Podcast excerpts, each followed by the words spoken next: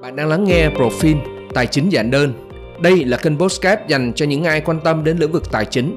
Sứ mệnh của Profin là đơn giản hóa các lý thuyết và thuật ngữ tài chính khô khan, trở nên dễ hiểu, dễ áp dụng vào thực tiễn. Tôi là Bảo, hân hạnh là người dẫn dắt chính của chương trình này. Phụ trách nội dung podcast là bạn Thanh An, biên tập viên tại profin.vn. Tại hội nghị các nhà phát triển thường niên năm 2022 của Apple được tổ chức vừa qua, bên cạnh thông báo về bản cập nhật iOS 16 vốn được giới công nghệ quan tâm, thì Apple cũng gây chú ý với động thái tham gia sâu hơn vào lĩnh vực fintech với dịch vụ Apple Pay Later là một phần của Apple Wallet, ứng dụng ví điện tử được cài đặt sẵn trên hệ sinh thái của hãng. Được biết, Apple đã hợp tác với tập đoàn tài chính Goldman Sachs từ 3 năm trước để chuẩn bị trình làng Apple Pay Later. Theo công bố, khi sử dụng tính năng này, khoản thanh toán sẽ được chia thành 4 lần, trải đều trong vòng 6 tuần. The Wall Street Journal cho biết số tiền vay tối đa mà Apple hỗ trợ là 1.000 USD. So với các sản phẩm tương tự trên thị trường, ưu điểm lớn nhất của tính năng này là hoàn toàn miễn phí và không có lãi suất. Dịch vụ này dự kiến sẽ được ra mắt vào tháng 9 năm 2022, cùng với bản cập nhật iOS 16. Ngay khi tin tức này được công bố, cổ phiếu các công ty cung cấp dịch vụ mua trước trả sau như Affirm, Afterpay và PayPal liên tục chịu sự ảnh hưởng và sụt giảm. Vậy, Buy Now Pay Later là gì? Tiềm năng phát triển ra sao mà tập đoàn công nghệ khổng lồ táo khuyết lại quyết định tham gia? Buy Now Pay Later, mua trước trả sau là một hình thức cho vay ngắn hạn.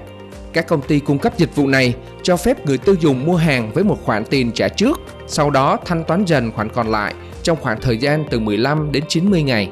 Bên cạnh những cái tên lớn như Affirm, Afterpay thì tại Việt Nam một số công ty hoạt động trong lĩnh vực này có thể kể đến là Funding, Credivo hợp tác với Vietcredit và PayLater, sản phẩm mà Lotte Finance hợp tác với VnTrip để giúp khách hàng đi du lịch trước và thanh toán sau.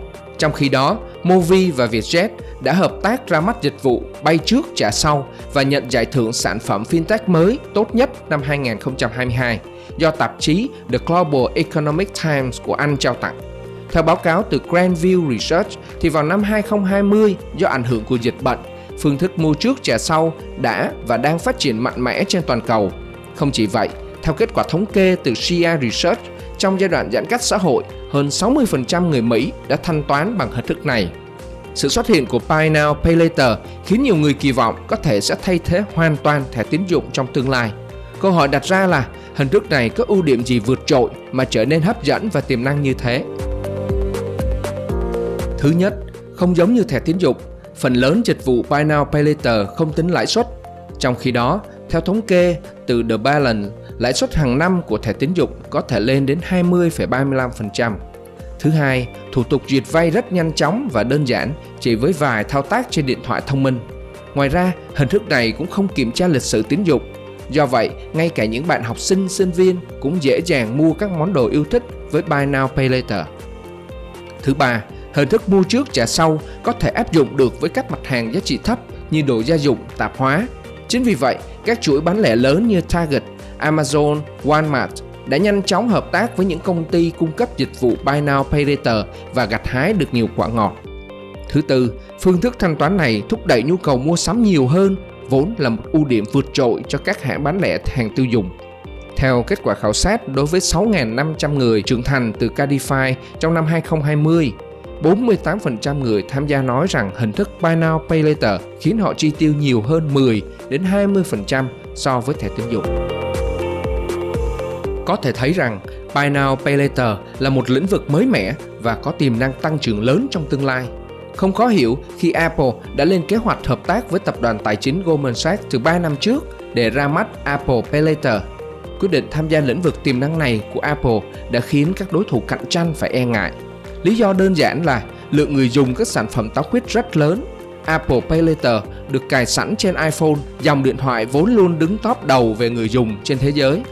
Rõ ràng, đây là một ưu thế vượt trội so với các ứng dụng mua trước trả sau khác. Tuy nhiên, cũng có những ý kiến trái chiều xoay quanh dịch vụ này.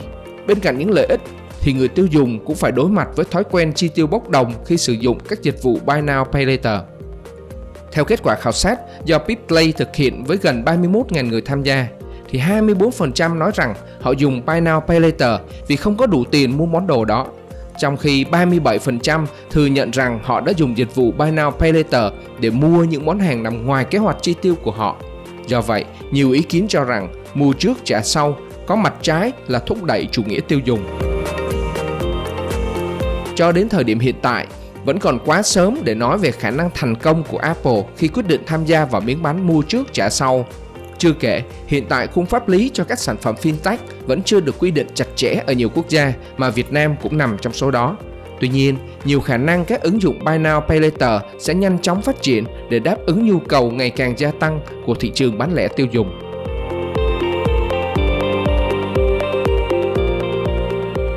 Cảm ơn các bạn đã lắng nghe Profin. Để tìm hiểu thêm về Buy Now Pay Later, các bạn có thể nhấn vào đường dẫn ở phần mô tả.